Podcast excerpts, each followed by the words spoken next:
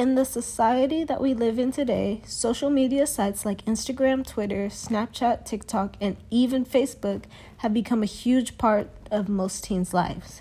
However, the question is if they help or hurt our self esteem and body image.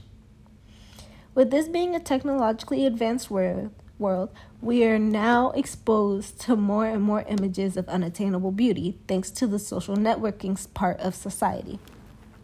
Before social media, we mostly had images of impossibly perfect celebrities. We would pass these images on billboards, watch them on TV, or flip through them in magazines. We wished to live their lives and adored them in awe because we knew it wasn't our reality. However, now we're idolizing everyday people and sitting around spending hours staring at them each day. And it's not just the exposure to these images that is damaging, it's our interaction with them. The pressure to have the prof- perfect profile pics, the clever captions, the comparisons we make, and the dangers of the constant scrutiny of our own bodies and others. Whether we recognize it or not, social media impacts the way we view ourselves. First, we see what it takes to be like and to get likes. Usually, people get positive attention in the world by losing weight. Sharing your weight loss story can inspire others to get up and move, or it can be twisted and seen as society being fat phobic and only appreciating or praising skinnier people. To be a beauty on social media and get the most likes, it seems that you have to be thin, in shape, and over sexualize yourself. If you read the comments that go with these pictures, the men are so derog- derogatory and objectifying.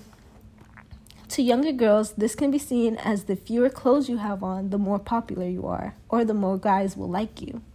It is crucial to think about the sexualization of things. Not all actions are sexual, and we have to watch the image that we portray because people can look at us and compare themselves to what they see. We're all victims of doing so. Next, we have to realize the differences between fantasy, reality, and the painful comparisons that come with it. When looking at images of girls in a magazine, all of us know that they're altered electronically to appear perfect. When it comes to social media sites such as Instagram, most believe that they're looking at raw pictures or real girls. Whether this is true or not, they're ultimately used as a standard of comparison. When looking at others' photos, the comparison is automatic.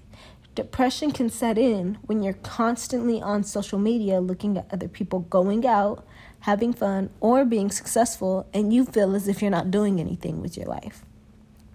Social media platforms can hurt because young people are now looking at themselves as if they're not living a good enough life like others are.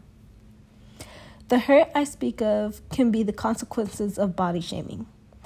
Girls can completely shut down because of a simple comment under a post or a tweet from Twitter can negatively trigger something.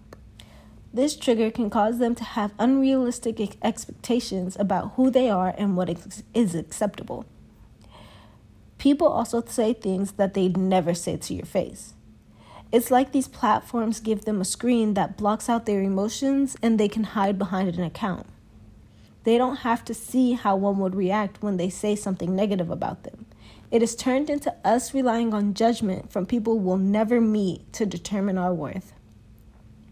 One way to turn this around is to become more aware of what you post and say.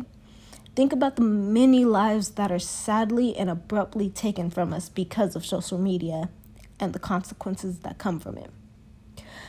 Online communities will continue to be a part of the problem or we can make it a part of the solution. Thank you.